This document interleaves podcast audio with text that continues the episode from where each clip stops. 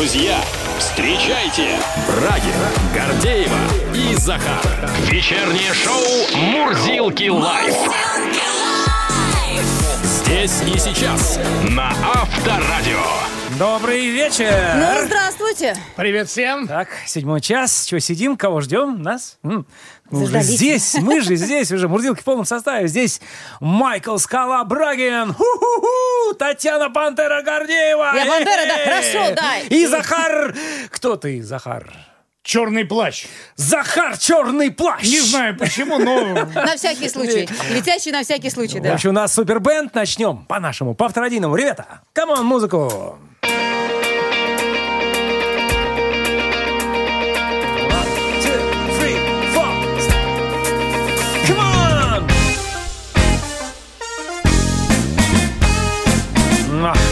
Хотите, начну с бальзама для женщин?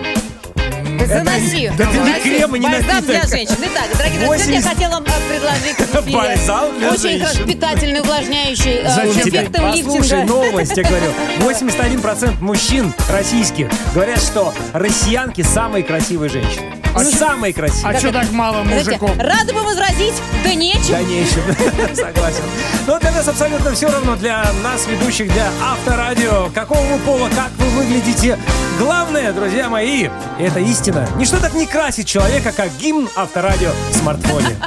Мужчина ты браво. или женщина, Женщина, ты абсолютно. обязан Ты иметь. красавчик, если у тебя есть гимн авторадио. Действительно, друзья, и у нас для вас прекрасная новость. Уже очень скоро, э, в ближайший понедельник, стартует в эфире новый сезон нашей фирменной супер игры «Много денег на Авторадио». И вас ждет действительно отличный сезон. 5 миллионов рублей и 5 автомобилей. Но правила все те же, вы их прекрасно знаете. Нужно просто установить гимн авторадио вместо гудков в своем мобильном телефоне. Внимательно слушайте эфир, и все, вы забираете много денег или один из пяти автомобилей. Вот такие правила. Так что, друзья мои, добро пожаловать в игру. Ну а мы начинаем шоу «Мурзилки лайф» сегодняшнего дня. На Авторадио. Давайте посмотрим на информационные ленты сегодняшнего дня. Но для начала вопрос задать хочу вам. Э, Уже выпили кофейку, коллеги? Ну, а перед то- работой. Да, конечно. Слушай, это уже Ну, как правильно. э, раз. привычка такая, Потому необходимость. что треть жителей России не могут начать работу без чашки кофе. Еще, кстати, 16% заявили, что отдают предпочтение чаю, а остальные 5% обычной воде. Так что большинство действительно пьет кофе. Кофеёчек, И вот аналитики выяснили, что порядка половины россиян не пьют кофе перед началом деятельности. Но мы к этим людям, естественно, не, Не относимся. относимся. Но вот женщины предпочитают кофе по утрам чаще, чем мужчины. Кроме того, э, три четверти опрошенных употребляют напиток дома. Еще две трети предпочитают начинать день вместе с коллегами за кофе. А остальные и дома, и с коллегами. Абсолютно правильно. Мало того, еще и по дороге заказывают. В общем, сегодня Кошмар. кофейную тему будем под кофе обсуждать. Да, мы кофезависимые. Гарри Поттер поможет личностному росту. Психологи провели исследование и вывели, что пересматривать «Звездные войны» и фильм о, фильмы о Гарри Поттере очень и очень полезно. Объясняю. А, Эксперты заявляют, что ностальгия оказывает положительное влияние на психологическое состояние и личностный рост, а также помогает побороть неуверенность в себе и своем будущем. Почему акцент да, в ностальгических чувствах сделан именно на, На этих Гарри двух проектах, Поттере? на Гарри Поттере и Я «Звездных скорее войнах»? тогда «Приключения Шурика» посмотрю. Ну, ну, ну да, согласись, у российского есть человека свои ностальгические вот фильмы. эти, а, да, акценты, они как-то по-другому разбросаны в других местах и в более давнем времени. Но вот, тем не менее, а, сам момент того, что процесс воспоминаний позволяет человеку усиливать вдохновение, мотивируя себя на будущее свершение, это абсолютный факт. То есть ностальгировать полезно. Мгм. Вот сегодня мы и поностальгируем, поскольку у нас следующая тема э, заглавлена так. Ватник, ушанка и треники. Одежда родом из СССР. Из СССР. Я четыре, три раза Правильно, сказал. три. Все правильно. Снова входит в моду. Еще недавно мы, казалось бы, отказывались от всего отечественного в пользу импортного, а теперь, похоже, снова возвращаемся к корням. Отчасти виной, конечно, нашумевший сериал «Слово пацана», который спровоцировал у россиян всплеск интереса к вещам из 80-х, 90-х. Олимпийки Маратика. А, Шапка с козырьком, как у пальто. Кофта Вовы Адидаса. Еще тысячи похожих объявлений заполнили различные ресейл-платформы.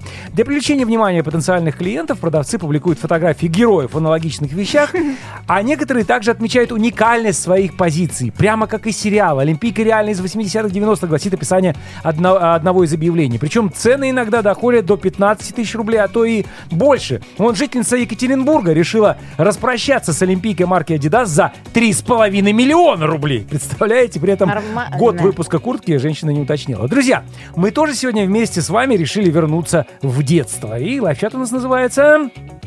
Назад, в прошлое, 90-е. да.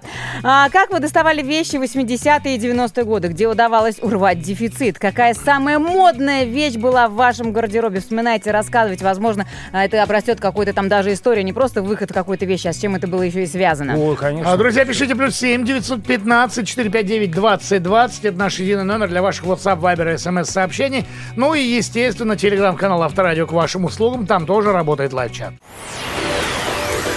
Вечернее шоу Мурзилки Live. «Мурзилки Live» на Авторадио.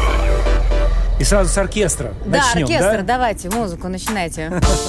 Мы просто любим действительно с живой музыкой, с живым оркестром. Встречать гостей. Это Встречать прекрасно. гостей. Шоу гостей новостей в эфире. Сегодня у нас в студии один из самых востребованных актеров, сыгравших десятки ролей в российском театре и кино. Заслуженный артист России Игорь Гордин. Игорь, здравствуйте. Добрый вечер. Добрый вечер. Слушайте, ну ваш визит для нас это сразу двойное удовольствие. Во-первых, шанс познакомиться с вами поближе, а во-вторых, возможность погрузиться в мир театра и кино, который вы великолепно знаете. Еще Давайте раз добрый погрузимся. вечер, да. Я, должен, я думал, что я должен сейчас запить. А вы знаете, мы, если захочется, то, пожалуйста, Можно. у нас можно. Музыканты здесь, поэтому, если созреет желание. А, ну, поводом для нашей встречи послужила премьера в Театре наций. Борис Годунов «Сны» по мотивам а, драмы Александра Сергеевича Пушкина. В ближайшие дни, 3 и 4 февраля, насколько я понимаю, очередные показы этой удивительной постановки. Режиссер, который Петр Шерешевский. Правильно? 3-4 февраля. Да, 3-4 февраля буквально вот через пару дней. На днях. Ну, Да. а Игорь Гордин – исполнитель главной роли. Бориса Годунова. Бориса Годунова. Очень да, приятно, да. царь. Вот Царь, скажите, очень приятно, Борис, царь. приятно. Песня написана без малого 200 лет назад. Речь идет о еще более давних исторических событиях. Ну, практически 400 Да, лет Незаконном вошествии на престол Бориса Годунова. Но все критики пишут, что пьеса, спектакль невероятно современный, актуальный сегодня. Вы тоже так считаете? И почему? Ну вот, э, э, не знаю, к счастью или к сожалению, пьеса эта актуальна вот в любое время, в какое ее не, не, пос- не поставишь. Потому что проблема власти, взаимоотношения власти, народа, а, аморальности власти, греховности власти, она, в общем, в любое время, какое ее не поставь, она будет актуальна. То есть с тех пор, как дв- 200 лет назад Пушкин Ничего написал пьесу, вот в, не- любой, ничего в, любой, в любой год, в любую Нет, эпоху, к сожалению, представляет. ничего не меняется. Да, пьеса написана причем в 1825 году, почти да, 200 лет Ага, назад. да, И, 200. значит, Пушкин ее написал, э, прочитал э, даже какие-то кусочки Николаю Первому, как раз после восстания декабристов. И после этого пьесу запретили. э, И потом Неудивительно. 40 лет ее не ставили на сцене. Поэтому, да, у нее была такая сложная судьба, потому что действительно, когда мы э, читали пьесу и репетировали пьесу, мы часто натыкались на такие актуальные вещи, что говорили, о, не-не-не-не, мы не-не-не, мы в эту сторону не пойдем. Дайте поосторожней как-то, да? Да, давайте поосторожней, давайте как-то... Мало ли не так поймут. Обойдем острые углы. Это нас закроют. Э, Это, это мы не будем. Давайте по-другому. Давайте как-то. Поэтому да, вот такая пьеса, Попросите которая... автора переделать текст. да. Мы, к сожалению, не но, можем. Но при этом, э, да, по мотивам, но в отличие от других э, спектаклей Шерешевского, который вот так вот ворвался в московскую театральную жизнь э, в последние там два года, наверное. Это, наверное, первый спектакль, где не- не переделано, не добавлено э, практически никаких э, слов, кроме пушкинских. Там есть пушкинский текст, но когда его читаешь, то становится, в общем, страшно, потому что действительно это вот как сейчас написано. Нострадамусом был. А скажите, пожалуйста, ведь э, Шерешевский перенес все-таки действие пушкинской драмы а, в какое-то другое место. Раскрывайте секрет. Э, Да, ну как, ну современный театр э, пользуется всевозможными разными средствами, чтобы э, актуализировать текст, при- при- как приблизить его к нам. И, э, в общем, все, многие современные спектакли, что часто возмущает зрителей, приближены к сегодняшнему дню. Хотя у нас э, достаточно вневременное как бы пространство, Это как бы сон, что-то такое. это да, поэтому мы э, имеем право, так как спектакль называется Борис Годунов сны, мы имеем право, э, как бы так сказать, э, Переноситься в фантазировать эпоху. в, любые, в любых пространствах. А, художником сделан э, спортивный зал. все действие происходит... Школьный спортивный? Школьный спортивный зал. И все действие происходит там. Там даже есть э, э, кони, если вы помните. Конь, козел, вот Конь- еще ты конь, знаешь, кольца, козел. конечно. Поэтому вот это вот все и используется. Михалков 12, простите, да, ну у Да, меня да, ассоциация вот прямая. Да, да, Михалкова да, да. 12, а здесь просто э, действие разворачивается э, в стенах спортивного зала, но он так вот как-то трансформируется, обыгрывается. И вот такой взгляд режиссерский на это, на это действие. Оно Я помогает. процитирую даже режиссера э, Петра Шерешевского. Образ спортзала как место унижения и индивидуального ада пришел ко мне во сне. Мы попадаем в этом спортзале в некое безвремение, то ли это наши детские годы, то ли сегодняшний день. Что у режиссера за ассоциация со спортзалом? Ну вот, видимо, ему так не повезло. Что за Детская место травма. унижения, да. Физрук попался. Игорь, у вас все нормально в школе со спортзалом было? да, я даже не падал с каната, ничего. С козлами, с конями тоже все. Все, мне как-то повезло, да как-то обошлось у меня без травм, насколько я помню.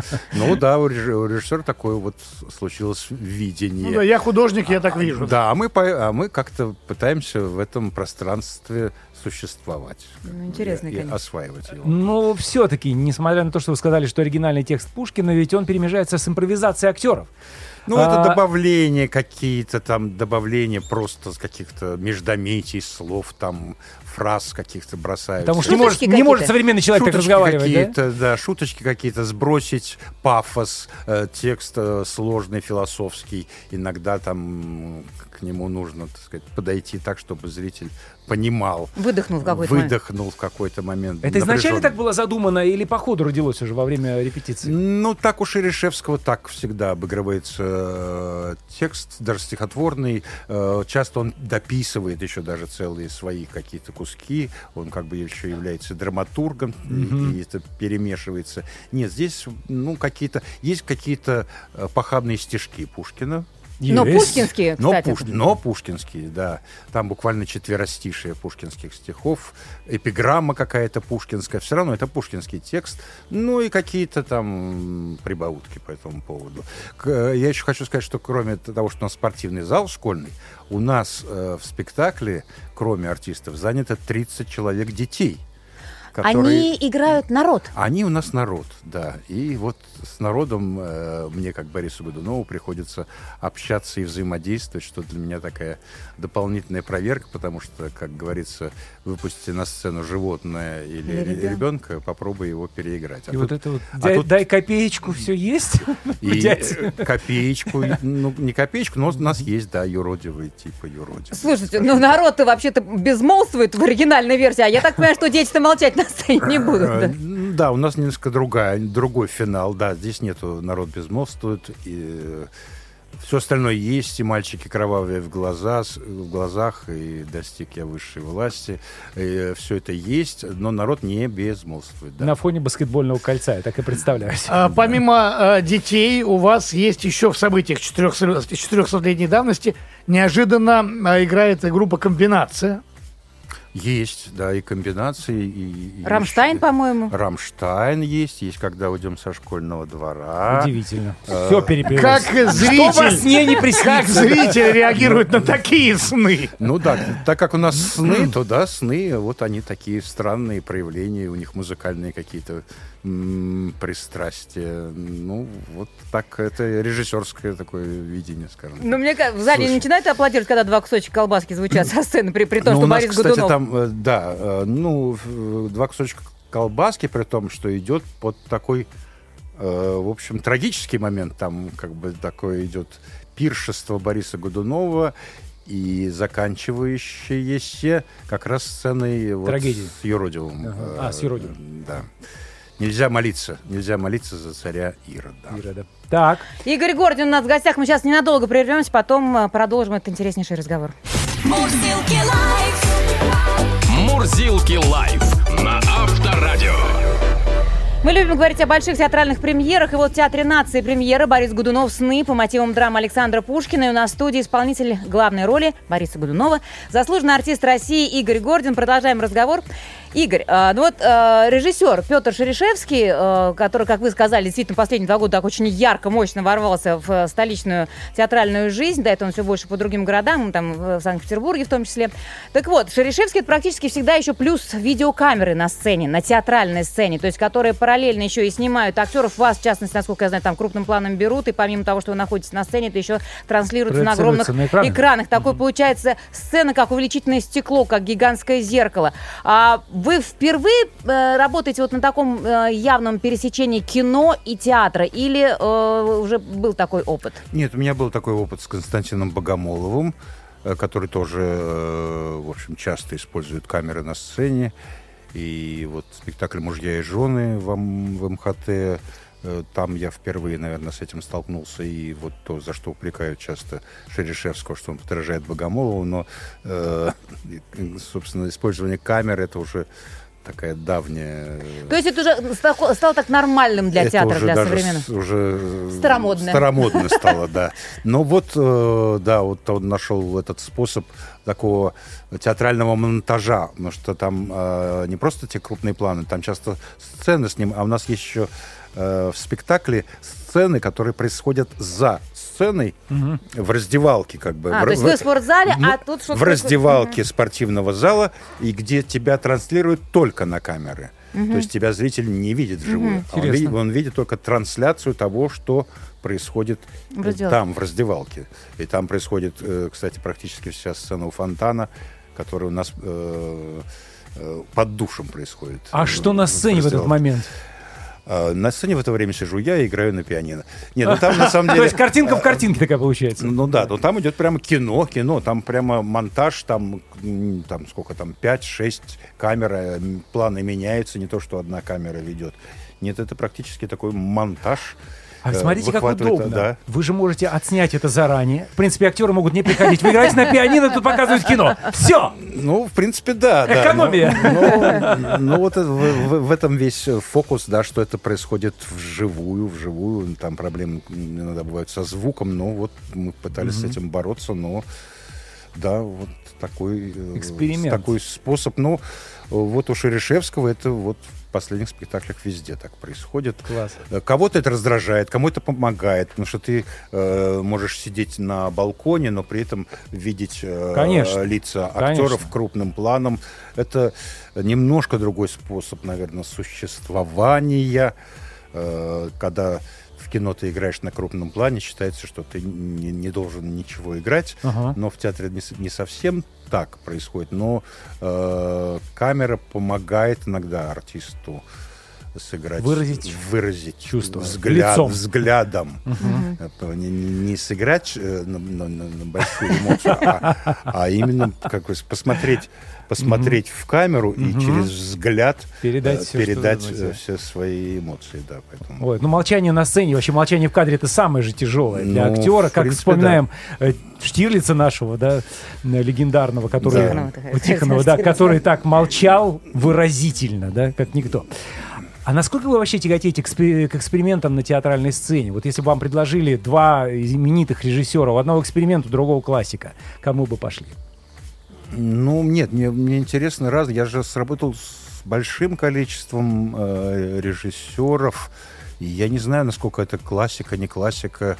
э, потому что, например, Кама Гинкас, э, с которым я много лет работаю в ТЮЗе, он как бы считается там ученик Товстоногова, э, классика уж самая классика. Ну а, да. а в свое время был самым, наверное, провокационным режиссером в СССР еще и э, потом в Тюзе то, что он делал, это всегда как-то необычно, всегда какие-то пространства разные его обращения.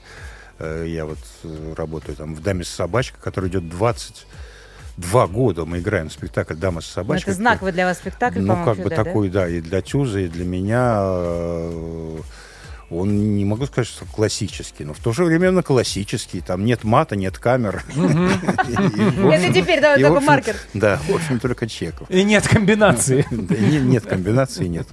Игорь, у вас за последнее время появляется много больших исторических образов. В кино Меньшиков в «Императрицах», Бестужев, да, насколько я знаю, «Великое Золотой век». Теперь вот Борис Годунов в театре.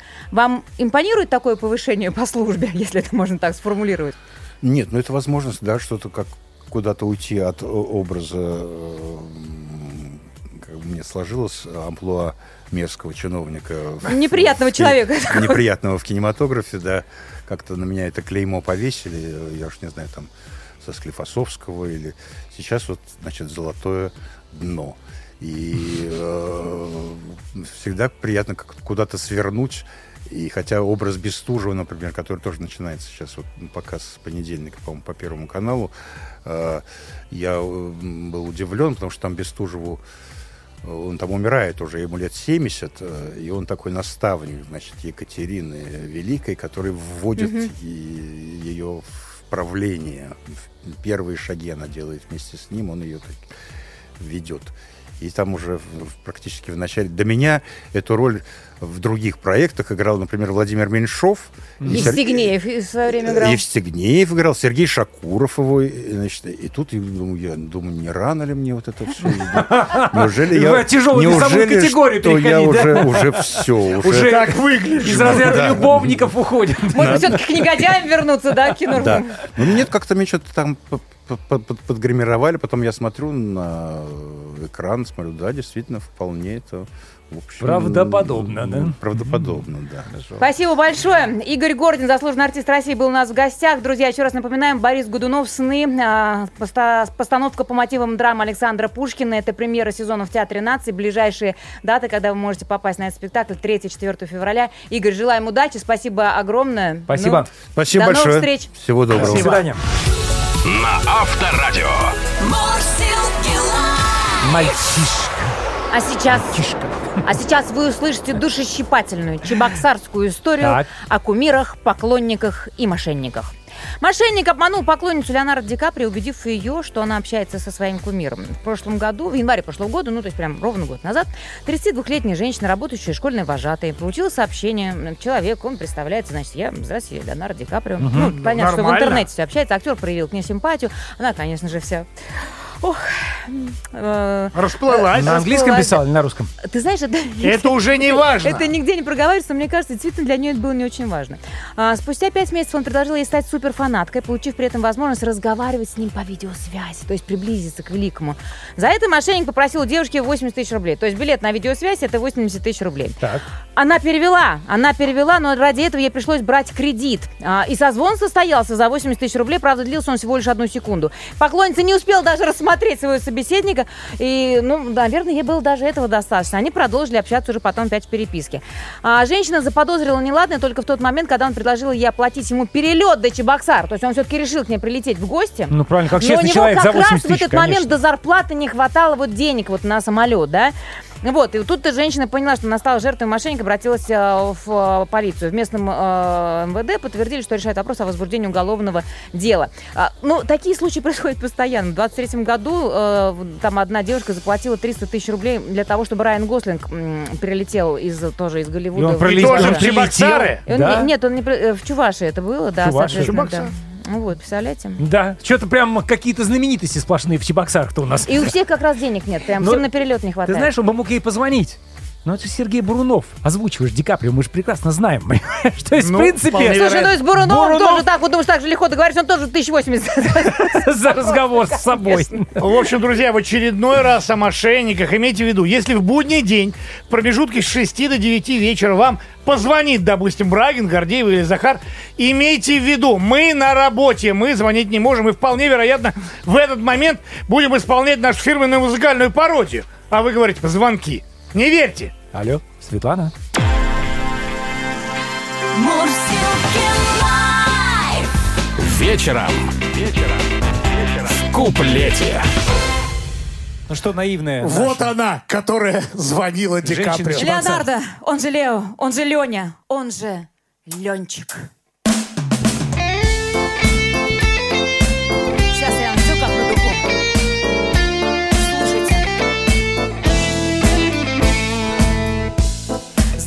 Знакомство в интернете Сплошное ай-люлю. Ах, как же я гордилась Что Ленчика люблю. А ты не на Титанике С шампанским при свечах А ты в однушке в Митино На мамкиных харчах. А ты не Ленчик А я была так рада Что Леонардо мой мечты о Голливуде, люди. Я в Голливуд билет купила, дура, а ты не Ленчик. Не знала, не гадала, самой теперь смешно, что ты 15 тысяч попросишь на кино. Как может быть мошенником любимка и кумир? Я 30 тысяч отправила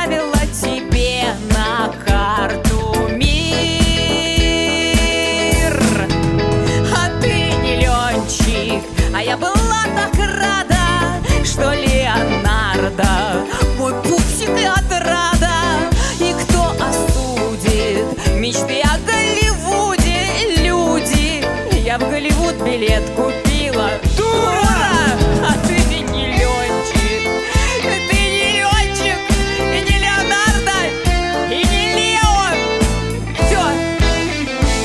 какая же ты наивная. Ну откуда у Леонардо карта мир? Ну думать же надо, ну. Вечернее шоу. Мурзилки лайф. Встречайте. Поющие ведущие Авторадио Брагин, Гордеева и Захар. Да, это снова мы, друзья мои, на волнах Авторадио. Шоу Еще раз «Мурзилки добрый Лайв». вечер. Ну Да. что, привет. Хочется поздравить всех, кстати, с 1 февраля. Друзья мои, последний месяц зимы стартовал. Остается совсем немного. А на улице прям весна-весна. Ну, это правда, весенняя погода. И говорят, кстати, морозов уже сильных не будет в феврале. Ну, мы сейчас хотели бы о другом, но, конечно же, под музыку, друзья мои, поскольку февраль знаковый месяц Особенный, для российских предпринимателей. Причем неважно, какой у вас средний бизнес или малый, напоминаем, что вы можете получить 600 тысяч, 800 тысяч или даже целый миллион на развитие своего дела в нашем проекте, который называется «Знай наших». А кого-то из вас ждет специальный приз рекламной кампании в эфире Авторадио на 3 миллиона рублей. Мы прекрасно знаем, что у вас есть и самые такие амбициозные планы, прекрасные мысли, и какие-то невероятные идеи. Также мы в курсе, что иногда не хватает возможности для реализации всего этого. Так вот, мы представляем такой шанс. Вот этот проект «Зная наших». Вам нужно снять короткое видео про свой бизнес и выложить его в сообществе Авторадио ВКонтакте. Потом сделать это как можно быстрее. А, да, прием заявок заканчивается уже завтра, имейте в виду, и осталось всего буквально несколько часов. Не упустите уникальный шанс стать победителем и обсудить все лично с президентом страны 19 и 20 февраля на форуме «Сильные идеи для нового времени». Кстати, работы уже присланы участниками, можно посмотреть в специальном плейлисте сообщества Авторадио ВКонтакте. Ну а подробности проекта «Знай наших» на сайте Авторадио.ру. Всем, абсолютно всем желаем удачи. Итак, шоу «Мурзилки Live» продолжается. Ну и по поводу 1 февраля, что еще с этого месяца началось, мы будем обсуждать в прямом эфире, конечно же, вместе с вами и с нашими экспертами. Так что добро пожаловать в полезное шоу «Мурзилки Live». На Авторадио. Ну, коллеги, признайтесь, частенько э, листая ленты в соцсетях, мы видим счастливые лица друзей, которые сумели выбраться из квест-комнаты. Такие развлечения получают все более широкое распространение, и несмотря на то, что они появились сравнительно недавно, быстро завоевали признание многих людей. Квест-рум – отличный вариант выходных вместе с семьей или для отдыха с друзьями. Они дарят хорошее настроение и положительные эмоции. Очень хочется узнать об этом поподробнее, и вот поэтому на связи эксперт по геймификации, директор по ответам международной сети интерактивных развлечений «Клаустрофобия» Владимир Жиганов. Владимир, здравствуйте. Добрый вечер. Добрый, добрый. Здравствуйте. А вы знаете, есть люди, которые не очень хорошо понимают, что такое квест. Кто-то считает, что это аналог детской игры «Казаки-разбойники», кто-то пытается перевести с английского слова question, а кто-то вообще, увидев загадочное слово, обходит его стороной. Что же все-таки это такое квест? На самом деле, раньше квест это был выбраться из комнаты, найти э, ключики, разгадать загадки и выйти из помещения. На сегодня это уже целое приключение, которое погружает в какую-то э, историю, которую вам заранее рассказывают, и у вас стоит задача за отведенное время э, данную историю пройти, прожить, разгадать. А, Поэтому на текущий момент квест это интеллектуальные развлечения, либо театральные развлечения, если это квесты с актером перформанса. Какие бывают виды квестов? А, На самом деле основных три э, вида квестов. Это квесты классические, во всем мире их называют эскейпы. А, То там, есть именно где, выбраться откуда-то, да? а, именно разгадать загадки. То Ага. есть вся история идет по разгадыванию загадок, а вы взаимодействуете только со своей командой а, и с, ну, с, с интерактивным пространством а, внутри квеста.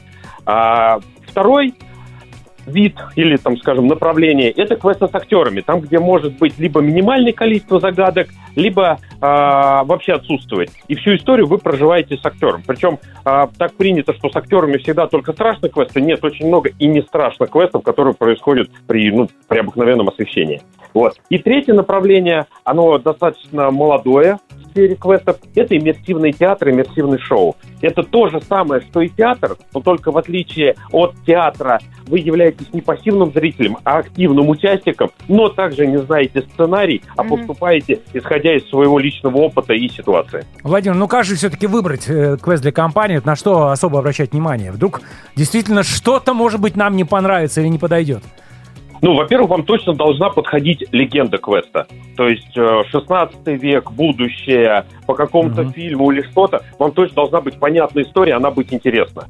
Потом а, нужно исходить все-таки из своего опыта. Если у вас небольшой опыт у команды по прохождению квест, особенно это касается классических, Мгм. то точно нельзя брать сложный. Не пройдете, не получите удовольствие, интеллектуально устанете. А, то есть А. нужно еще, ну правильно, чтобы Ну, нужно не, понимать, не куда чувствовать ты себя идешь. дураком полным Да. в этом плане, да, чтобы получить удовольствие. А, хорошо, Владимир, а объясните, пожалуйста, есть ли какие-то правила при посещении квеста? Ну, кон- Конечно. Вот э, сейчас мы с вами стоим на интересном, а, так скажем, точке разворота, когда квест-индустрия для государства становится понятной. 21 декабря вышли ГОСТы. Они на текущий момент касаются только детских квестов, и с Ага. марта они этого года вступят в силу. Ну, и это уже такое основа а, будущих там документов, регламентов, правил, что все-таки такое квест и с чем его едят. Поэтому правила есть, сейчас они общие по технике безопасности и так далее. Но за счет того, что государство данную сферу долго не знало, не Не замечало, внедрялось, и вы были бесконтрольны. Вот. А, соответственно, каждый бизнес контролировал себя сам, исходя из своих там морально-этических принципов и уважения к уголовному кодексу. все понятно, спасибо огромное. Владимир, вы знаете, у нас есть к вам предложение. Мы готовы исполнить саундтрек для э, сети интерактивных развлечений «Клаустрофобия». Буквально в конце этого часа мы э, сделаем так, что все не просто пойдут, а побегут э, заниматься в квест-комнаты. Пародия про квесты проходить. будет в эфире. Да, и вам, кстати говоря, потом можем сбросить, будете запускать это для команд, которые приходят к вам в клаустрофобе. Спасибо вам Спасибо. огромное. Будем рады. Эксперт по Спасибо. геймификации, директор по ответам международной сети интерактивных развлечений клаустрофобия Владимир Жиганов был на связи. До свидания. Мурзилки лайф. Мурзилки лайф. А, ну а теперь о вкусном. Э, Сделаем перерыв на кофе, поскольку треть наших сограждан не могут начать работу без чашки кофе. Кофе-брейк у нас сейчас. Абсолютно верно. Мало того, 74, то есть три четверти россиян употребляют напиток дома. Еще а, 60% предпочитают начинать день вместе с коллегами за кофе. Да. Часть людей берут напиток с собой по дороге, ну а 7% просто заказывает кофе недалеко от места работы. И вот очень хочется поговорить а, со специалистом об этом замечательном напитке. Ресторатор Андрей Грязнов у нас на связи. Андрей, здравствуйте. Привет, ребят. Добрый вечер. Добрый вечер. Услышал там 3%, 5%. Х- Хотелось добавить, что а 3% обычных людей вообще жуют кофе, не запивая его кипятком. Да ладно. Да, зерна. Я такое практиковал Конечно. э, в школе, да. Для чего? Для того, чтобы оббить запах? Мне рассказывали о том, что это Да. вот добавляет сил каких-то перед тренировкой дел. Да ты что? Было дело. Но давайте все-таки воспевать э, кофе, петь ему гимны и, скорее всего, развенчивать мифы о кофе. И первый миф о неограниченном сроке годности э, смолотого кофе. Расскажите, пожалуйста, это действительно так? Или есть какие-то секретики? Слушайте, ну, конечно же, нет. У, у всего живого есть и неживого, как говорится, срок годности. Но надо понимать, что э, молотый кофе, если он э, контактирует с воздухом, портится примерно там через три дня. Если он там с воздухом не сильно контактирует, то есть он там у вас просто лежит где-то там в баночке, то он может э, молотый э, находиться до двух недель. Вот в бумажной упаковке запечатанный кофе может находиться примерно, у него срок годности 6-8 месяцев. Мгм. Если вы кофе храните в стеклянной банке либо в керамической банке, то там уже идет до 12 месяцев. А вот если кофе вы покупаете в вакуумной упаковке, то вот в вакуумной упаковке у него срок хранения может достигать от полутора до трех лет. Ого. Зависит от Ну, э, собственно, да. состояния этой упаковки. В ней покупаем. То есть лучше сразу пересыпать, как я понимаю, в стеклянную, либо Вот в керамическую. да? обычно. Да, если вы покупаете молот, то лучше всего, конечно же, пересыпать его сразу в стеклянную либо в керамическую баночку. Хорошо. И, ни в Второй. коем, и ни в коем случае не хранить его в холодильнике. Его надо хранить в темном месте. В темном месте. В темном месте. Второй миф. А вот откуда, да, действительно взялось то, что в холодильнике? Потому что я тоже на это нападала и в знаю, свое я время ни в холодильнике не- хранила. Не Но видел. вот кто-то, кто-то Запустил. в свое время распространил, да, что Мгм. э, чтобы якобы кофе не терял свою свежесть, его надо хранить в холодильнике. Мгм. На самом деле это не так. Второй миф. В большой чашке кофе больше кофе. Так или нет? В большой чашке кофе больше воды или молока. Или молока, да, А, да, да, да, да. Конечно. Нет, на самом деле одинаково абсолютно. Если вы пьете, например, то же самое американо, то в среднем там а, 4-6 грамм кофе на чашечку. Вот Так же, как вы в эспрессо, да, получается? Конечно. Ну, там просто добавляется вода. Если вы большую чашку берете, соответственно, больше воды добавляется, либо, соответственно, добавляют молоко. Но ни в коем случае не, э, не двойная доза кофе. Любители капучино или латте убеждены, что лучшая пенка получается на обезжиренном молоке. Миф это или правда? Это правда, это правда. Дело в том, что обезжиренное молоко имеет а, больше э, содержания белка. А белок нам необходим для того, чтобы пена лучше взбивалась. Поэтому, конечно, для капучино всегда лучше использовать. А раньше, когда обезжиренного молока не было, использовали, наоборот, очень жирное молоко, порядка там 35%. Там, 30% Это ж была сливки такая, такие да. мощные. Просто да, масло для того, чтобы пена появлялась, по- получалась густая. Но очень много было отходов, потому что молоко кисло, перегревалось и так далее. Когда появилось обезжиренное, и слава богу, что его нашли и начали применять, у него пена становится очень плотной, очень быстро взбивается за счет большого содержания белков. И, соответственно, у него такая хорошая кремовая консистенция. Прикольно. Но вот зачастую кофе, который приносит официант, отдает миндалем. И вот фанаты кофе убеждены, что бариста просто переборщил с кипячением молока. Это правда? Да, это правда, а, потому что если вы кофе, э, если вы молоко вскипятили и пили, перекипятили, то есть э, перегрели, то, конечно, происходит э, вот этот продукт жжения, и молоко начинает отдавать миндалем. Ну, Можете выставить претензию, официант должен рекомен- да, поменять. мы, мы- да, мы говорим о том, что всегда гость может от этого отказаться и заменить. По поводу обжарки зерен. Говорят, что чем больше, чем сильнее обжарка, тем меньше кофеина в кофе. Так ли это? Ну, Где это- истина? это- да, ну, смотрите, чем больше вы жарите кофе, чем сильнее обжарка, тем меньше в нем а, полезных веществ. Соответственно, тем меньше в нем кофеина. Тем более, а, ну, когда вы свежий кофе вот покупаете, например, там, зеленый кофе, компания там обжаривает его, а, чем меньше она обжаривает, тем больше полезных свойств, тем больше кофеина, соответственно, То есть остается. э, на пачке надо смотреть, чтобы было вот этих вот Сильная или слабая обжарка? Да. поменьше этих, Да. как там, Да, капельки, чем не капельки. Зернышки там же рисуют. Сильнее кофеина. Да, так и есть. Ну и в заключение, самом заключении, как же выбрать кофе для себя? Особенно Да дайте совет. А?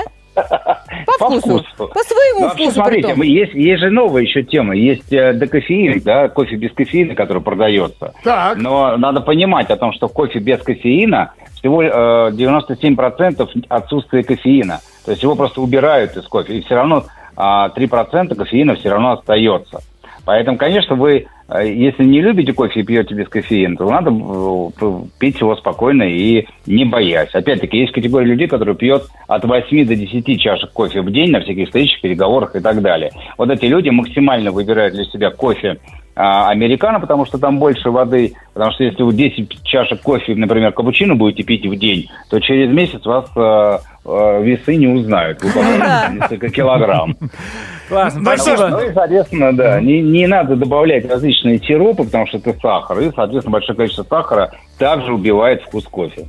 Спасибо вам огромное за консультацию. Думаю, что кто-то все-таки, даже те, кто не любит, кофе не любил, вернее, а, пойдет и попробует его на вкус. кофейку сразу, да? Ресторатор Андрей Грязнов был на связи. До свидания. Всего доброго. Спасибо.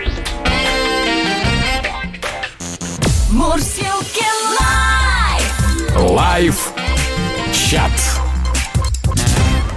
Как вы доставали вещи, когда на них был определенный дефицит? Там 90-е годы, даже там под начало 2000-х, ну, 80-е кто-то вспоминает, где удавалось э, урвать, скажем так, дефицит. Какая самая модная вещь была в вашем гардеробе? Вот вы ринулись вспоминать всю эту О, да, историю. тут откровения такие, он пишет. В совдеповские времена я был спекулянтом. О, Все модные вещи того времени были мне доступны. Все известные толкучки я посещал. Там знали меня, я знал завсегдатаев. Скучаю вообще по тем временам. Как говорил Райкин, пусть все будет, но пусть чего-нибудь не хватает. Вот, Да. любит тебя Гордеева, пишет. э, Спеку- бывший творческих спекулянт. успехов. Да. Товарищ бывший спекулянт, вы хоть напишите, как вас зовут, а то мы как-то так Не знаешь, зачем быть слишком А известным? что, бывших спекулянтов не бывает? Как мы доставали вещи в 80-е? Шили батники и костюмчики из трикотажного нижнего белья больших размеров из ГДР. Прикольно. Куртки и тому подобное из ткани из Иванова. Даже летнюю обувь вязали на основе подошвы от кет. То есть, представляете, от кет отрывали подошву и к ней привя- вязаную представляю. А белье из ГДР, я так понимаю, в магазине Лейпциг. Ну, возможно. Возможно. Это у вас тут Лейпциг был. Выкройки А, ну да. э, и джинсы в подполе. Притом это пишет нам Наталья, которая сейчас из, из Германии нам пишет, я так понимаю. Вот А- люди поднялись На на, не- нижнем на белье. немецком белье. Андрей дальше из Карелии в 80-м, 81-м ходил в первый класс. И у меня была коричневая водолазка Монтана. Как я считал, очень красивая. Синтетика, но я этого тогда не знал. И ходил я в ней на школьную дискотеку. Тогда это называлось «Танцы». Девчонки восьмиклассницы, а у нас была восьмилетка, меня тискали и обнимали, особенно Наташка Степанова. Подозреваю, что из-за водолазки. Но мне Скорее все всего, очень нравилось. Слушай, ну мне вообще смешно, когда там, ну сколько там у Андрюхи было, да?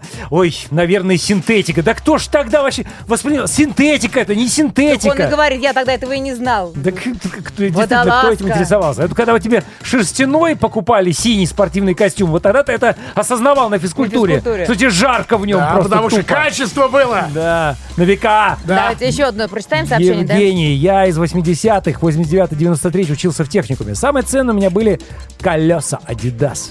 Отец занимался спортом, мог достать. Сколько раз меня пытались их снять.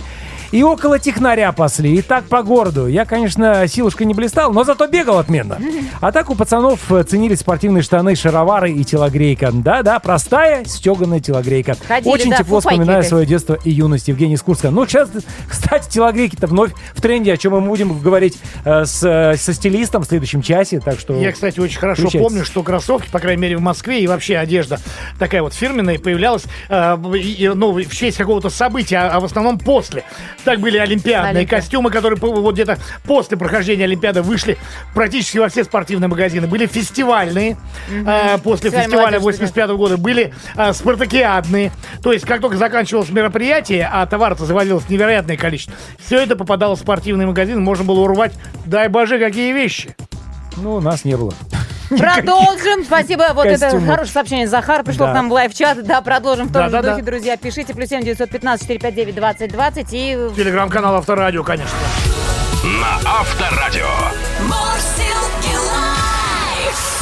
А, Друзья, квесты. Вот э, тема, которую сегодня мы тоже обсуждали с экспертом. Получают они все более широкое распространение, несмотря на то, что они у нас в стране, по крайней мере, появились сравнительно недавно. Получают они большую, все большую и большую популярность. Ну да, сейчас становится прям, знаешь, таким признаком, ну не то что хорошего тона, но только, э, как ты правильно говоришь, популярный. Там на день рождения дети собирают компанию и Причем не, не, не только дети. Ну, не только у меня дети. просто знакомые тоже говорят, вы что, не были Нет, еще на квесте? Вот это да, речь там, идет о- Вау, давайте сходим. Речь идет о том, что действительно абсолютно для любого возраста есть а, своя программа, покорны. есть своя программа, да, которую разрабатывают а, специально для конкретного помещения, специально для а, людей конкретного возраста и определенное количество людей, что немаловажно. Но при всей разноплановости квестов я почему-то все время слышу разговоры про то, что страшно, не страшно.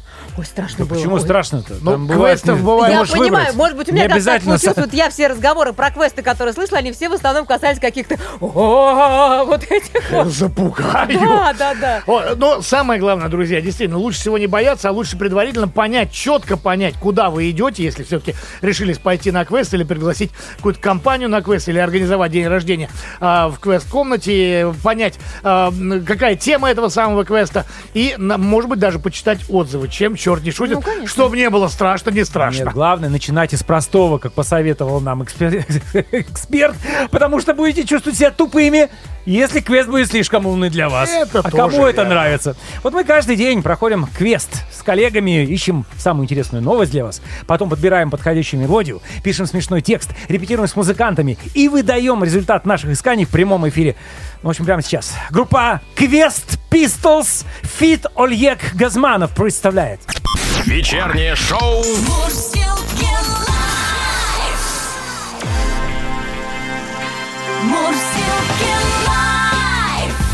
вечером. Вечером. Куплете. Ну Вот пример такой ошибки, когда человек попал не на тот квест. Погнали! Веселенький квест. Пригласила меня милая на квест Обещала развлечений просто бест Мы придем с тобой на квест Нас посадят под арест А наружу выйдем только сдамши тест мы на квест пойти решили в торопях. Вот сидим мы в темной комнате в цепях. Трудно двигаться, дышать Как тут ребусы решать. Как же нам теперь отсюда убежать? А я квест так не бум-бум Инженерный слишком ум. Ничего не понимаю, выбираю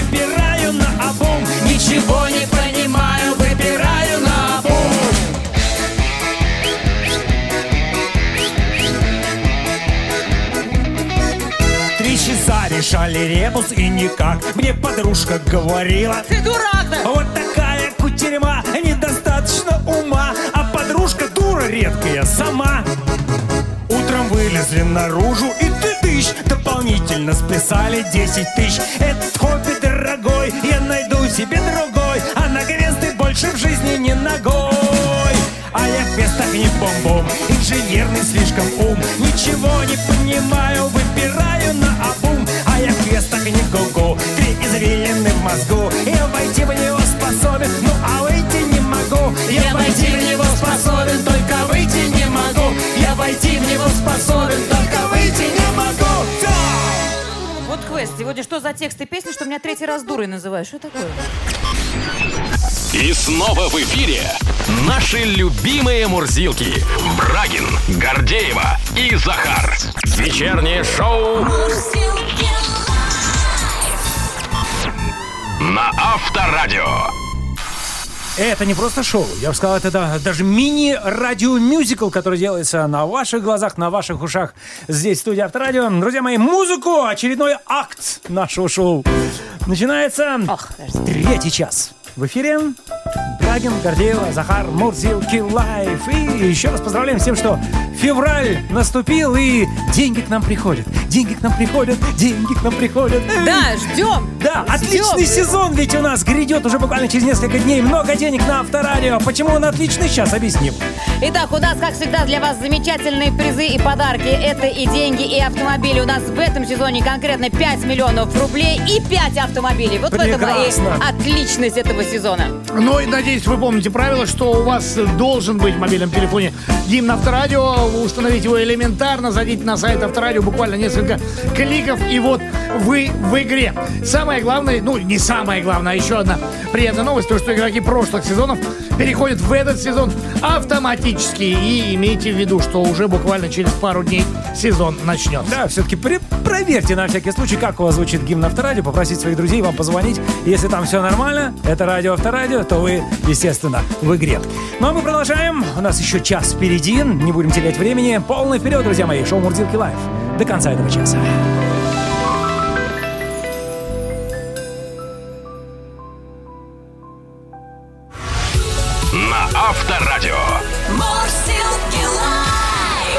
Эта речь, сейчас поймете. Поздравляю, дорогие родители. С 1 февраля размер материнского капитала России вырос благодаря индексации на 7,5%. Составляет теперь на первого ребенка почти 631 тысячу рублей, а на второго почти 834 тысячи рублей, говорится в сообщении на сайте Социального фонда России.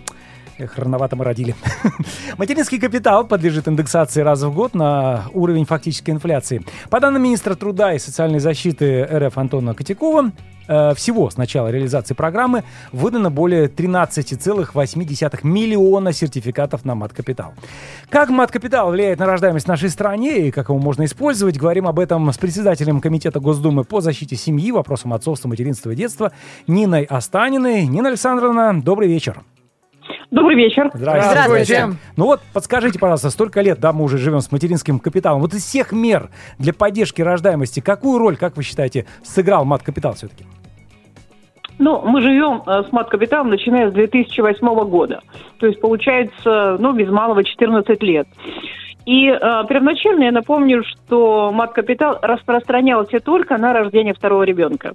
Так было э, 12 лет до 2020 года, потому что понимание того, что надо поощрять рождение уже первенца, оно э, пришло к власти, потому что понять Понятно, что эм, Со вторым-то как раз проще, да. Мне кажется, с первым... Да, да, да, именно об этом речь шла, что важно Мгм. было э, побудить людей, молодых особенно, э, родить первого ребенка. Начать, да, Поэтому с семейную жизнь. 2020 года на первый ребенка, ну, какой-то всплеск это дало, но Мгм. в любом случае, м, по моим представлениям, конечно, требуется распространить эту меру и на последующих детей. Почему? Потому что, ну, если уж сейчас указ о многодетной семье президент подписал, Мгм. а многодетная семья, там, где детей больше, чем Три, родители, очевидно, да. что это Мгм. там, да.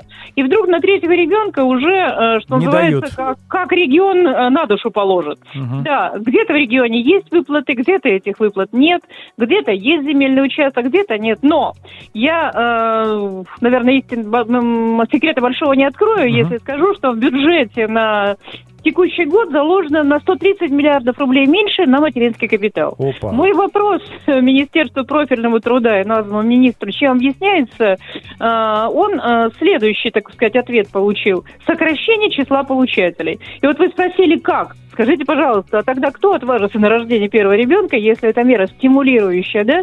А, мы э, заранее прогнозируем, Меньше. сокращение, Мгм. конечно, потому что мат-капитал на первого ребенка, на второго в случае, если не получали на первого там 200 тысяч, и все, на этом точку, вот я хотел сказать и, а все, на этом Мгм. точка уже.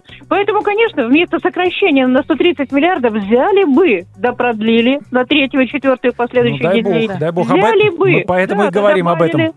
Какие направления правильно. использования денег мат-капитала являются наиболее популярными? А, Наиболее популярным до недавнего времени все-таки было жилье до 80%, но с принятием Государственной Думы закона о возможности направлять средства на а, образование сейчас э, детей, в том числе на дошкольное образование и в частные, имеющие лицензию образовательной организации, детские сады в переводе на бытовой язык. Э, хорошо пошло и это направление тоже. Э, Менее популярно, самое непопулярное это накопительная пенсия матери. Э, Ну и э, на предпоследнем месте стоит обеспечение детей-инвалидов техническими средствами реабилитации. А какие новые возможности сейчас появились вот за последнее именно время, куда можно А, использовать деньги на Хорошо, новая рождение? возможность – это получение э, этих денег, что называется, наличными. Это направление тоже есть, но а, этим направлением могут воспользоваться не все семьи, а только те семьи, в которых прожиточный минимум на одного члена семьи ниже одного ПМ, Мгм. и э, размер этой выплаты э, может составлять два прожиточных минимума. Это тоже пользующие, пользующиеся Популярностью, направление, да-да-да. когда деньги можно получить вживую. Все понятно. Ну что ж, будем надеяться, что действительно лед тронется благодаря тому, что мы это обсуждаем, и все-таки, ну, какая-то волна пошла. Ну, дай Вот. бог, действительно, в этот Почаще, год. почаще поднимайте Ой, мы с тему. удовольствием, С Нина. Александровна. Не успокаивалась, а мы тоже будем говорить, что депутаты Хорошо. побуждают на то, чтобы они поддерживали Хорошо. молодые семьи. Спасибо большое. Напомню, председатель комитета Госдумы по защите семьи, вопросам отцовства, материнства и детства Нина Останина была на связи. Спасибо. На Авторадио. Итак, друзья, вновь в главной теме. 80-е, 90-е снова в моде. Назад в будущее, как говорится. В моду входят ватники, бушлаты, шапки-ушанки, петушки, прочие атрибуты из прошлого, Ну, правда? прямо то 80-е больше вспомнили. Да, да, да. Ну, правда, сэкономить э, иной раз не получится, потому что эти вещи могут достаточно дорого стоить. Потому Вот что за ты не, моду. не к старьевщику идешь за да, ними, да. да, это новые вещи. За моду мы хотели поговорить сейчас с известным стилистом, телеведущим Владом Лисовцом. Влад, привет! Привет. Привет, привет. Добрый Привет. вечер, как рада слышать тебя в нашем эфире. Ну что, что скажешь? Мы сейчас переживаем бум на вещи из прошлого, получается? Ну, я не знаю, ребят, ну, правда, вот вы сейчас перечислили, но откуда вы это взяли, где это модно и где вы это встречаете? Ну, вот вы видели за последние 3-4 дня кого-то в шапке-ушанке на улице? Я, например, правда, нет. А, может быть, это Окей. все-таки, все-таки как, как-то связано с, с сериалом, а, а так, ну, конечно, ко- конечно, частично а, есть вещи из 90-х, из 80-х, но они всегда были. А, а так больше тренд, конечно, двухтысячных. И Мгм. это полуголые тела и Ой, не надо нам короткие полуголых тел больше, хватит. Прекрасно было. Хватит. юбки. Я не настолько, не настолько. Не настолько. Просто, ну, На ну, уровне не- топика. Женщинам идет. Вот. А если говорить про там 90-е, то, конечно, э, и, и- пиджаки остаются чуть-чуть э, с оверсайз, Оверсайз, но, конечно, не, очень- не очень сильно, как было там пять лет назад. А, вот. И, конечно, есть какие-то спортивные детали, но все равно мода ближется больше к элегантности. И все-таки больше такая сексуальность, элегантность, больше приталенной одежды. Поэтому у нас всегда она как бы была, э, мы всегда как-то так по-своему ее трактуем и по-своему ее принимаем, поэтому у нас свои как бы правила, и сейчас я еще раз повторюсь, что, видимо, связано с сериалом. Конечно. А, Слово пацана. Очень много об этом, да, говорится, но если так я всегда анализирую и смотрю на то, кого я вижу в городе, как люди одеваются. По большому счету, ну, не, не могу сказать, что как-то все резко вот э, в эту советскую эстетику облачились, потому что, честно говоря, ее надо уметь носить, чтобы не выглядеть а, слишком старомодным. Вот тогда умели. Да. А что бы ты отметил особо такого интересного в этой эстетике? Вот что тебя действительно, ну, как э, стилиста удовлетворит? Ты говоришь, что да, в этом что-то, если чуть-чуть модернизировать, то можно и сейчас в этом выйти и выглядеть актуально. Ну, э, вы знаете, допустим, если говорить, я, я беру сейчас глобально не то, что мы ходили, да, вот что именно вот наши спортивные штаны, вот эти шапка, петушок. Я сейчас лыжи в руки, понимаете? Я не про это.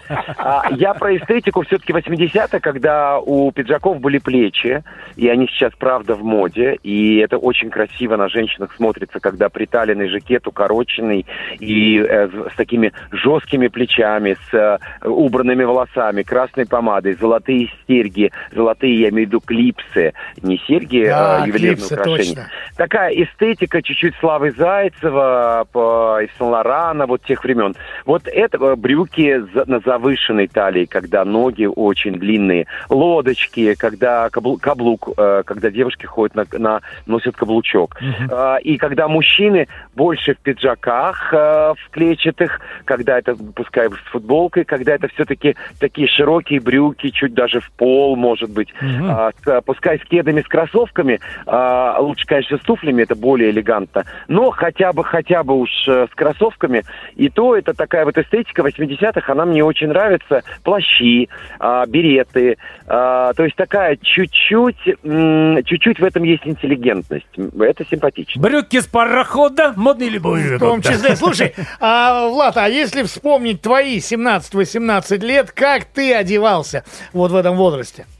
Но я так одевался, что на меня, я все время, я потом очень хорошо, хорошо научился бегать, чтобы меня не догнали. Ну, где доставал модный шмот? Можешь рассказать? Ну, носили, конечно, бананы, а, варенки, бананы на, завышенной талии, укороченные, а, с белыми носками. Святое. А, химка, химия на голове, то есть такие кудри. Но сейчас так, сейчас так, у кого кудрявые волосы, в принципе, стрижки очень похожи. Это когда виски короткие, а здесь такой чуб спереди, и сзади чуть они удлиненные. Ну да, такой депешмот, депешмот такой. Депешмот, Виктор Цой, да, ну вот такая Виктор вот. Салтыков. Опять. Да, и, конечно, джинса. Она сейчас, правда, это супер тренд. А, Джинсовая одежда сейчас целиком, вы можете быть полностью в джинсе. И тогда в моей молодости, когда я приехал в первый раз в 16 лет в, в- в- в- в колледж, как теперь говорят, э, я учился на парикмахера и стилиста. Я помню, я приехал в джинсе целиком, у меня была а, рубашка, брюки и куртка, это был просто, я просто убил всех, потому что, О. ну, это казалось что-то из ряда ф- фантастики. Ты приехал общем, из-за границы, по сути, на Да, тот момент. да, да. И- Да, да, это была турецкая джинса, но она была очень крутая, и, и в общем, а, вот тогда как раз зарождалась эта эстетика а, джинсы, она с нами осталась уже вот практически 40 лет, мы без нее никуда. Ну, а куда ж, и вот сего- сегодня этот тренд, он тоже есть. Поэтому джинсовый плащ, джинсовый, а, джинсовый пиджак, если найдете, очень сложно найти джинсовый пиджак. А, конечно же, там рубашка с джинсами, а, вот именно прям, и, и уже рубашка не совсем оверсайз тоже, а такая больше, знаете, в стиле Техаса. Мгм. И вот эта эстетика тоже из 80-х, она правда сегодня есть. э, И э, во всех практически показах джинса сегодня это прям вот самый наш Диктует близкий, моду. близкий друг. Понятно. Ну, в общем, друзья, э, что хочу сказать после нашего спича, да, не выкидывайте старые вещи. Они вам могут пригодиться лет через 20, через 30. Вы опять будете в тренде, реально. Так оно и есть, Влад. Ну, я предлагаю, э, кстати, продолжить, продолжить эту тему. Уже буквально через 20 минут у нас будет фирменная музыкальная пародия, которая посвящается, ну, просто действительно убойному тогда тренду «Шапка-петушок». Именно про нее мы споем. Влад, так что присоединяйся к нашему коллективу. Спасибо Хорошо. тебе огромное. Спасибо. Счастливо, спасибо. До Пока. свидания. Мурсилки лайф! Лайв чат. Да тут прямо истории жизни Ну, излагают люди нам. Ага, Вот просто хотели про вещи поговорить, которые доставали в 80-е, в 90-е. А, кто как э, с этим дефицитом. Тут, кто нам тут написал, что дефицита не было там, да? Александр, Ну, вот написал, Александр. в 90-х не было дефицита. Да ладно. Вспомните конец 91 года, развал СССР, и тогда не было вообще ничего. А потом вот когда первые Егор, Гай- Егор рынки. Гайдар, да, устроил рыночную экономику, и исчезло все с пола. Ну, ладно, давайте сейчас не об этом, а о том, как вещи А, доставались, да, какие самые модные были и Мгм. так далее. Ильшат вспоминает. Носил отцовские братьев вещи. Коньки, конечно, доставались от сестры. Белые фигурные. Что делать? Не, ну некоторые Ну, замазывали краской. В 88 году учился в седьмом классе. Мама купила куртку Аляску и костюм. Адидас. Я был счастлив, написал Андрей из Ростовской области. Андрей, понимаем на все сто процентов. Да, потому что у кого-то Аляска, у кого-то вот шуба или пальто было из обычного магазина такого серого И цвета. ботинки «Прощай, молодость». Ну, шуба искусственная такая. Ну, розовая. Сейчас тоже бывает, почему розовые? А Рима дальше пишет. Ездили на вещевые рынки, искали в комиссионках, но покупали. Вышла замуж за офицера и уехали служить в Чехословакию. Когда приехали в отпуск в свой город, были самыми крутыми. В Чехословакии было все. Ну, Понятно, да. А вот в городе Курчатове, это Курской области, э, вспоминает Ольга, в 80-е жили поляки-строители. Они привозили джинсу, жвачки. Ну и родители у них покупали. Я вспоминаю стройотряд в Астрахани, там был полигон стран Варшавского договора, и приезжали все болгары на учение болгары, Югославы. И все это, они, значит, одни привозили, слынчев бряк болгары. Кто-то привозил сигареты. Югославы привозили джинсу и кроссовки. И все, вот абсолютно все, что я сказал, менялось на арбузы. Все менялось на арбузы. Валюта астраханская. Да, мы подъезжали, мы ждали, когда приходит эшелон, военные подвозили прямо грузовик с арбузами и меняли. Все Ай. Все урвали. Анна Зеленоград. Мне в 90-х родственники ездили за границу, подарили настоящий костюм Рибок. Это было потрясно. Особенно летом, когда я уехала из города в деревню к бабушке. На дискотеках я была самой модной. Все парни приглашали танцевать. Сейчас костюм перекочевал на дачу. Заимел несколько дырок от костра, неаккуратно зашитый и почти не бросается в глаза. До сих пор со мной. Представляете, уже 30 лет человек в этом В костюме. 80-х у меня был спортивный костюм Adidas. Родители доставали через Министерство иностранных дел, между прочим. В 91 году был малиновый пиджак и малиновое пальто. Ну, конечно. И BMW третьей серии. Что BMW третьей серии? На тот Ну, момент мне трёшка. стукнуло 14 лет. И девки вешались, а из-за пиджака и пальто, может, 24, нет, как, 14 лет, девки вешались, а из-за пиджака и пальто малиновым цветом приходилось много драться, ведь их носили на тот момент крутые. Ну, пальто, ну, и как пиджак. Да нет, 14 Нет, 14 лет парню. А, Ну, может быть, уже в 14 был бобром, кто знает. а, Ирина... Это Юрий его зовут. Ну, Юрий, вы бобер. Ирина рассказывает историю с Дальнего Востока. Шили сами, перешивали. Сыну меняла облицовку зимнего пуховика из своего плаща цвета хаки. То есть э, Понятно, сверху да. нашивала. Эдуард, у нас в Пензенской области в 80-х дефицитом даже считались обычные спортивные костюмы. Даже петушки были в дефиците. Я уж тут всю лексику не могу передать. Друг мой, Эдуард, Про шапку-петушок мы споем специально для тебя и для всех, кто ностальгировал сегодня вместе с нами. Буквально через 10 минут нашей фирменной музыкальной пародии. И, конечно же, огромное спасибо за ваш бешеный просто отклик. Тут и фотографии, и воспоминания. Читаю и плачу. Чуть ли не слезы, действительно. Спасибо огромное. Мурзилки лайф. Мурзилки лайф. А, чумачечи ажиотаж. Чумачечи просто. Вернулись мы на 30 лет назад в ту моду, которая тогда была популярна, то, что мы носили. Ну, конечно, спасибо тут сериалу, который прогремел, Ну, да, э, слово э, пацана. Слушай, на самом деле он не единственный, просто сериал сам по себе еще достаточно сильный. То есть, а то, что в а, эту стилистику играют, э, клипов сколько сейчас, да, в этой же стилистике сделано, потому что музыканты музыку делают про те же самые, в той же самой стилистике, опять-таки, Слушай, простите. насколько на сайтах э, бесплатных объявлений появилось вещей, которые типа трушные того времени, правда, за них тоже придется выложить, кстати, немалые деньги, порой даже сильно большие, больше, чем за новый. Вот неизменным атрибутом четкого стиля была Олимпийка, помните, да? Ну, опять же, слово пацана. Теперь некоторые ее даже называют винтажной и просят за нее полмиллиона рублей. А некоторые в дополнение к Олимпийке продают еще и шапку-петушок, внимание, за 5 миллионов рублей. Ну, Мне кажется, сошли, совсем страх это потеряли. да. совсем. Нет, Запросы- выставить-то можно любую цену. Ну да. Да, в запросах Ну, продавец того, не стесняется. За вещь, произведенную 50 лет назад, извольте вы- выложить вот такую именно сумму. За современный фитнес... э, ну, современный фитнес-мужчин предпочитает, понятно, заниматься спортом в обтягивающих леггинсах, но, внимание, появилось в продаже трико с ровными коленками. Дорого. Вот, автор готов продать те самые трикошки, помните, в которые мы ходили. вот Трико разные бывает. с оттянутыми коленками, вот эти вот смешные очень. Ну, в общем, действительно, мода вернулась на э, 80-е и 90-е, о чем мы, собственно, сегодня и говорили. Ну а сейчас мы уже, наш черед достал, мы достаем, что, например, я джинсы Монтана достаю, до сих пор помню, какие у меня были. Брагин, помнишь, ты рассказал, у тебя был пуссер, да? Пуссер розовый, с, Микки Маусом. За Маусом. 25 рублей купил у цыган в Питере, в книжном магазине. Розовый Книжном. С Микки Маусом. Захар, ты как будто в чем? Сейчас, Э, давай, я пытаюсь, ну, Спортивный давай костюм? Аляска. А, Аляска, хорошо, да. Музыканты все в варенках, в общем, красавцы, вот такие А, нарядные. варенки тоже были, Да, выходим на сцену и поем свежую музыкальную пародию. Live. Вечером. Вечером. В куплете. Ну что, достаем свои любимые шапки-петушки. Погнали!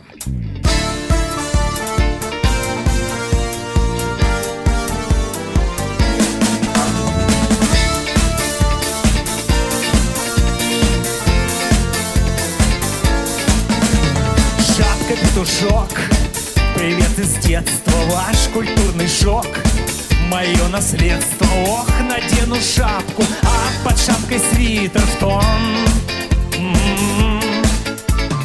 Шапка-петушок, предмет из сказки, елки запашок.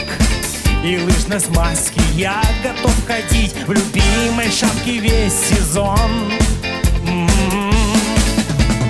М. Шапка-петушок, головной убор Не пускают модный приговор Если бы ты знал, как удобно в ней На лыжах по кольцу Шапка-петушок, бередит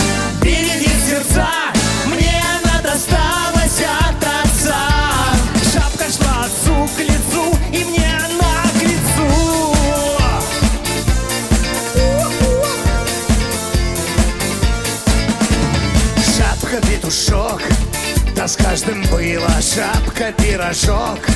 Вот это сила, чтоб ты знал каракуль, это очень ценный мех. Ого, шапка-пирожок, и сразу видно, кто из нас дружок. Одет солидно, кто тут состоялся, кто богатство и успех. Шапка-пирожок, головной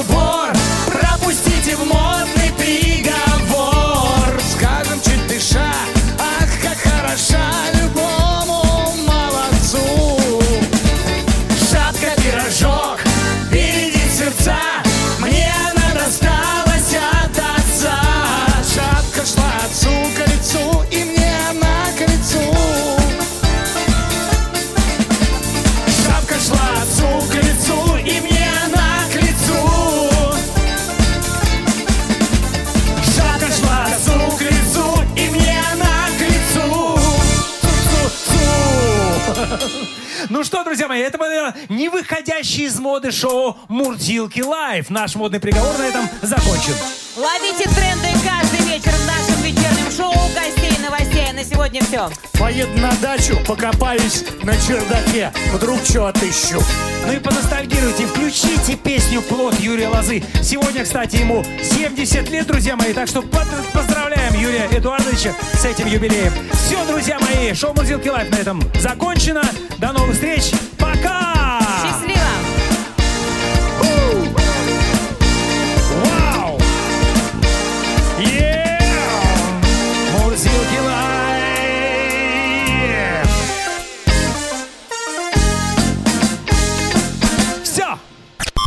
Вечернее шоу. Мурзилки